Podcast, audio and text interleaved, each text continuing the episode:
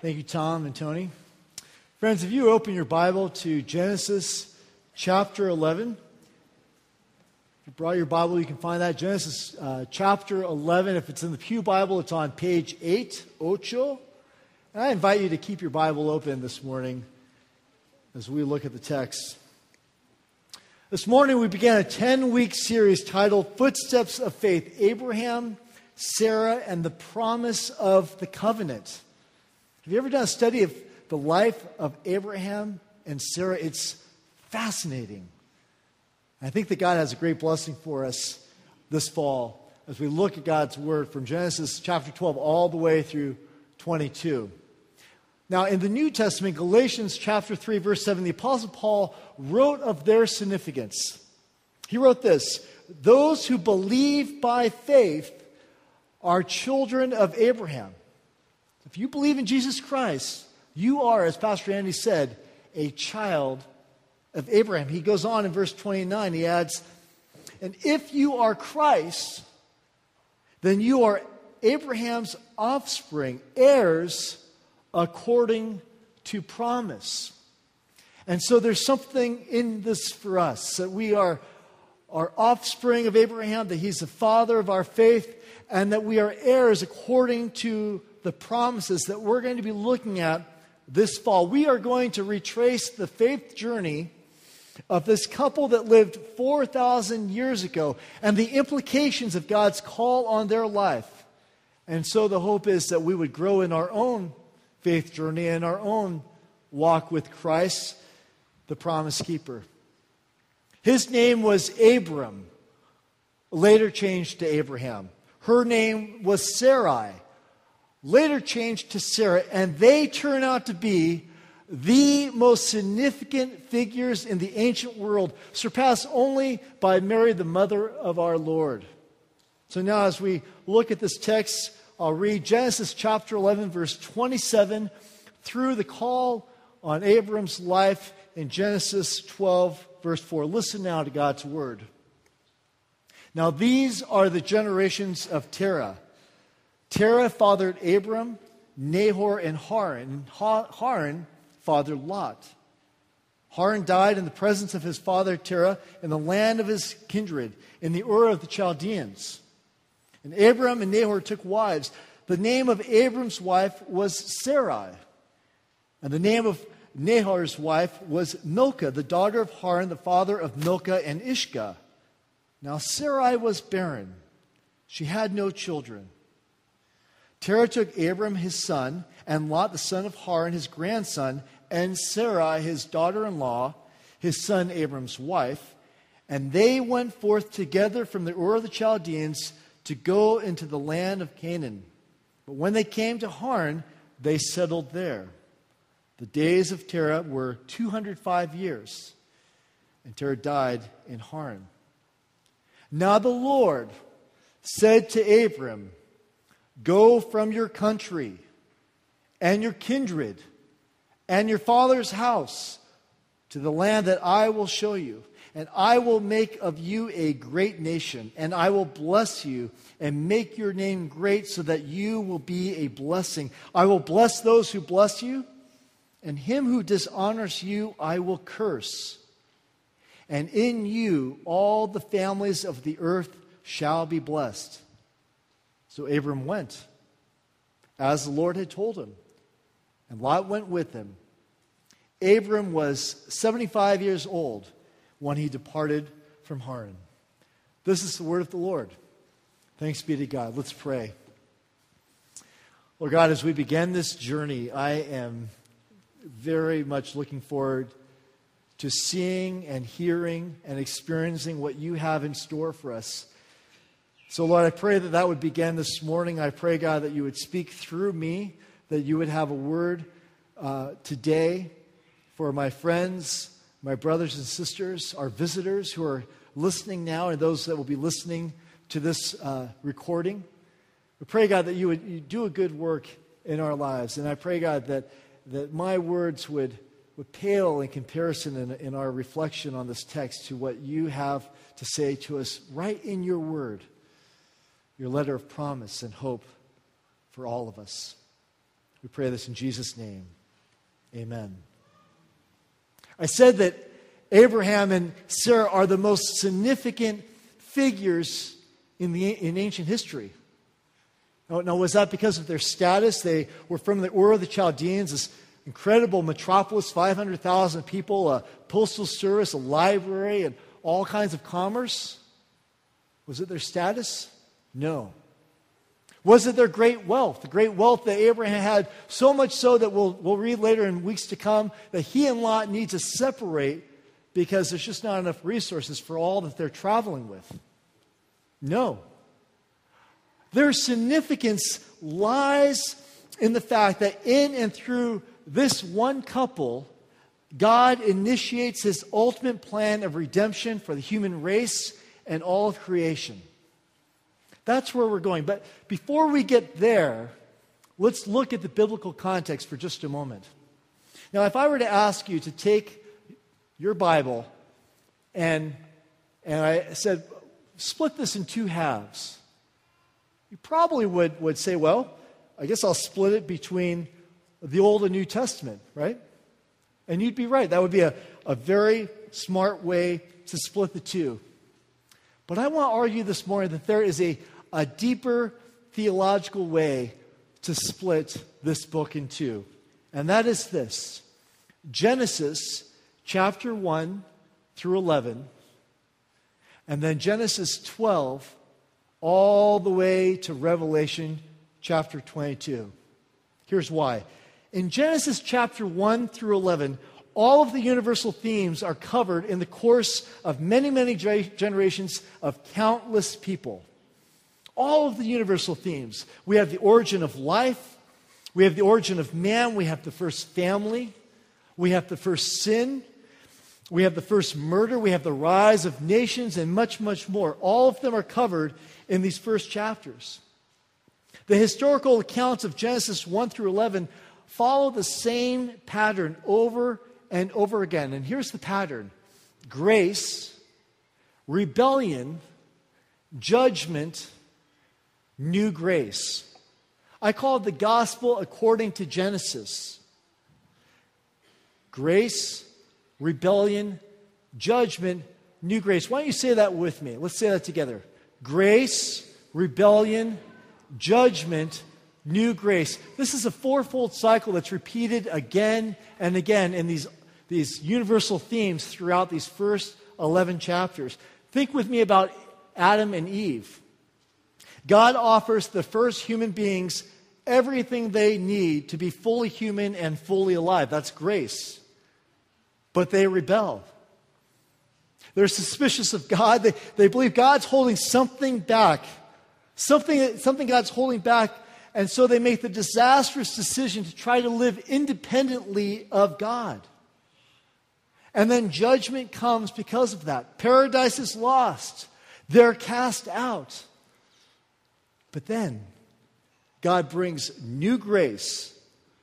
They don't die despite the fact that there was a threat of death. God graciously clothes them and provides for them. Again, think of the story of Cain and Abel. God graciously gives Cain a brother. Now, some of you that have siblings, maybe you don't think that's quite such a gift of grace that God's given you that sibling. But this is the first brothers here. This is a God given grace. Yet Cain rebels. He kills his own brother. And God responds in judgment. The Bible says that, that Cain, Cain will no longer be able to grow a crop. Cain can't even grow weeds. God said, You will be a restless wanderer on the earth. And yet, after judgment, God still initiates a new grace. God makes a, a special arrangement to protect Cain. The best illustration uh, would be Noah. Once again, God graciously provides humanity everything they need, and yet they rebel in the most awful ways. And so God responds in judgment. God says, We're going to just wipe the slate clean with the flood. But God spares Noah and his family and the animals two by two. And through Noah, God repopulates the earth now, when he repopulates the earth, have human beings changed at this point? No. Their character, their nature, our character, nature is still the same. Still rebellious, and yet God brings that new grace. Grace, rebellion, judgment, new grace. This is the gospel according to Genesis. Genesis chapter 1 through 11 is illustrated in Romans chapter 5 verse 20 in a nutshell. Romans 5:20 says this, but where sin increased, grace increased all the more. Then we come to the climax of Genesis 1 through 11, the Tower of Babel. Now remember the scene. All the people on the face of the earth speak the same language. And they've come together and they've decided that they are going to build a city and a tower. Look at Genesis, let me switch back. Genesis 4, excuse me, Genesis 11, verse 4. It says this Come, let us build ourselves a city and a tower with its top in the heavens, and let us make a name for ourselves. That city and that tower are the people's attempt to build a civilization without God. That tower is a symbol of their independence. And how does God respond? Judgment. God confuses their language. The, the, word Babel comes from the Hebrew word that's translated confused. So God confuses their language. More than that, God, God scatters the people. Then what? Is that the end of the story? Where, where's the new grace? Not just for an individual or a family, but for nations. There's judgment, but there's no new grace. And then our focus comes square on this one family. When we get to the family of Abram, much time has passed. The nations are scattered. There's enmity between people. They are, are fighting with one another. They're fighting for natural resources. They're fighting for turf. But where is God? There is no new grace yet seen. Now, that's the biblical context that you need to understand when we get to chapter 12. Chapters 1 through 11 shows all these universal themes, and then we get to chapter 12 and all the attention goes down on this one couple and their family, and the whole rest of the book of Genesis is about this one family and only four generations of that one family. And what we discover is that through Abraham and Sarah, God's new grace comes to the nations. God initiates his ultimate plan of redemption. This happened 4,000 years ago. 2,000 years before Jesus, all humanity is, is under judgment. They're waiting for something. And then we get to Genesis 12, and God works through one couple to bless millions upon millions. Does that sound familiar? Does that ring a bell? Any other story in the Bible? Of course it does. And that's why Abraham and Sarah turn out to be the most significant figures in ancient history, not their wealth or their status. It's because God chose them to be the conduit of His new grace. Now, look at Genesis 12 with me. And I want you to look specifically at verse 2 and 3 and, and the call of God and, and, and the unfolding of God's promises on this couple. There, there, there's a series of I wills. There are seven of them if you listen carefully. Let me read this to you again.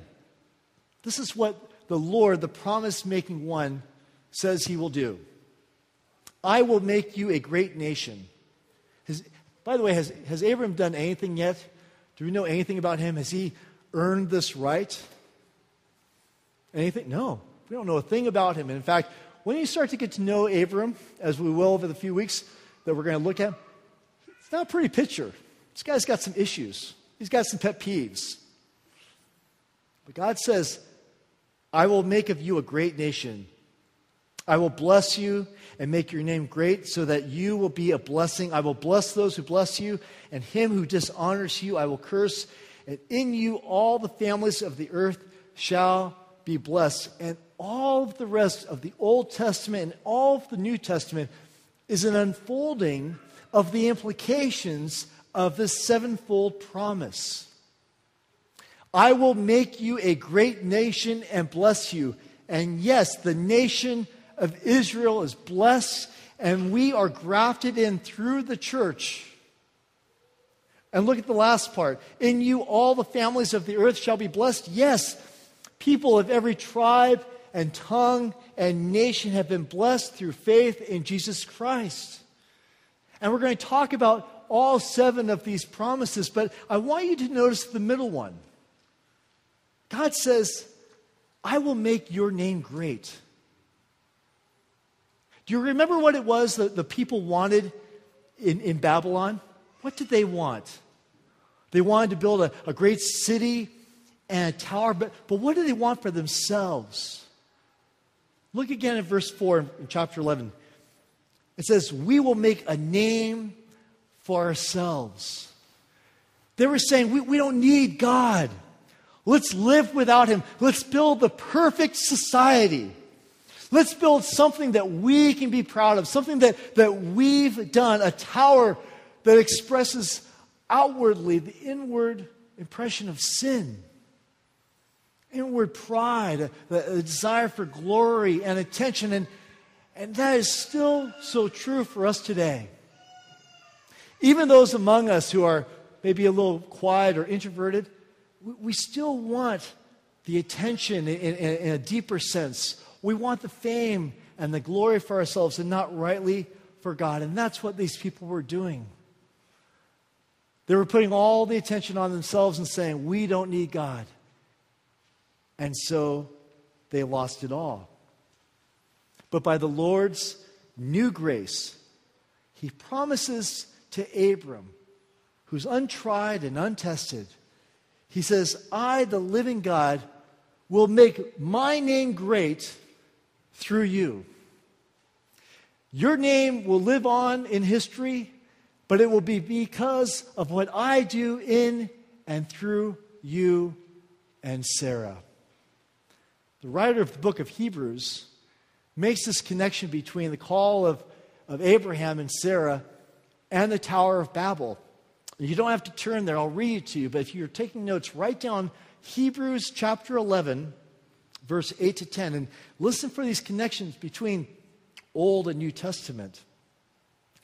The writer says this By faith, Abraham, when called to go to a place he would later receive as an inheritance, obeyed and went, even though he did not know where he was going.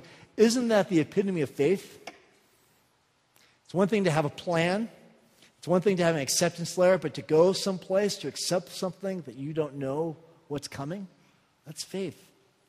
By faith, he made his home in the promised land like a stranger in a foreign country. He lived in tents, as did Isaac and Jacob, who were heirs with him of the same promise. For he was looking forward to the city, see that, the city with foundations whose architect and builder is God.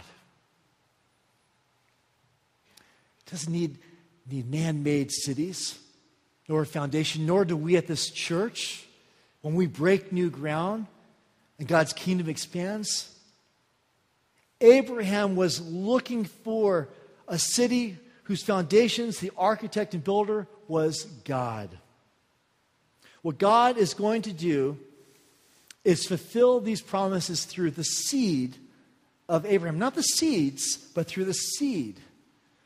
Now take a look at Sarah. What do we know about Sarah? The only thing we know here is that she's barren. It's impossible for her to have a child. But they wait in faith for 25 years and finally receive a son, Isaac. And then the people of God will wait for a king.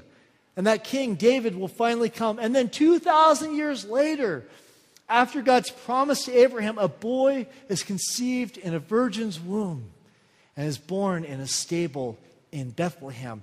Through the line of Abraham and Sarah comes Jesus Christ, the Redeemer, the promise keeper. He is the new grace of God. Only Jesus can build the city of God. Only Jesus can bring heaven down to earth because he is heaven come down to earth. Amen? Amen. This is the new grace, a new grace that we need to hear in our time. The only hope for the nations is not a, a one world government or building some towering expanse or trying to come up with way after way after way to prop up our economy or our society. It's Jesus Christ, the Son of God. God promises to bless those who give thanks for the seed. And do you notice in here, it says this about those who dishonor you, I will curse. Those who reject Jesus. You see how everything turns for every man, woman, and child on what they do with Jesus. Jesus Christ is the only one who can make a name for us. He's the only one who can make something that is truly secure for you. But to experience that, to walk in the footsteps of faith, you need to let go and leave behind whatever it is you're holding on to for dear life. For Abraham, it was his position and status in the Ur of Chaldeans, a thriving city safe and secure. There was a Wegmans around the corner, an easy way to get to work there and back. Everything was known. Four day weekends. It's living the good life. 75 years old, ready for retirement, right? But God says, No. I will show you a new place. And Jesus is saying to you, my friends, Come and follow me. Sacrifice what you're holding on to for dear life, and I will show you a better way.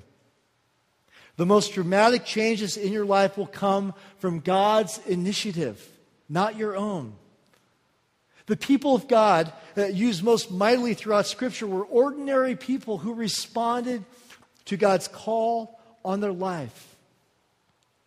I believe the Lord is initiating some new things in this church, in the foundation of this church, and in your life.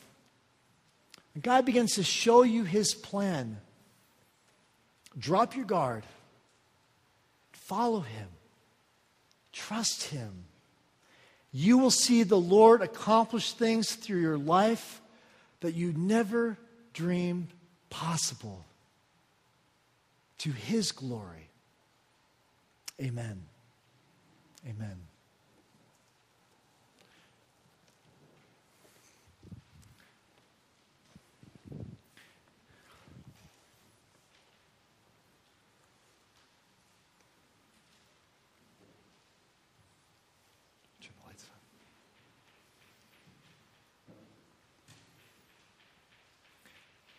Friends, it's now our time to come to the table.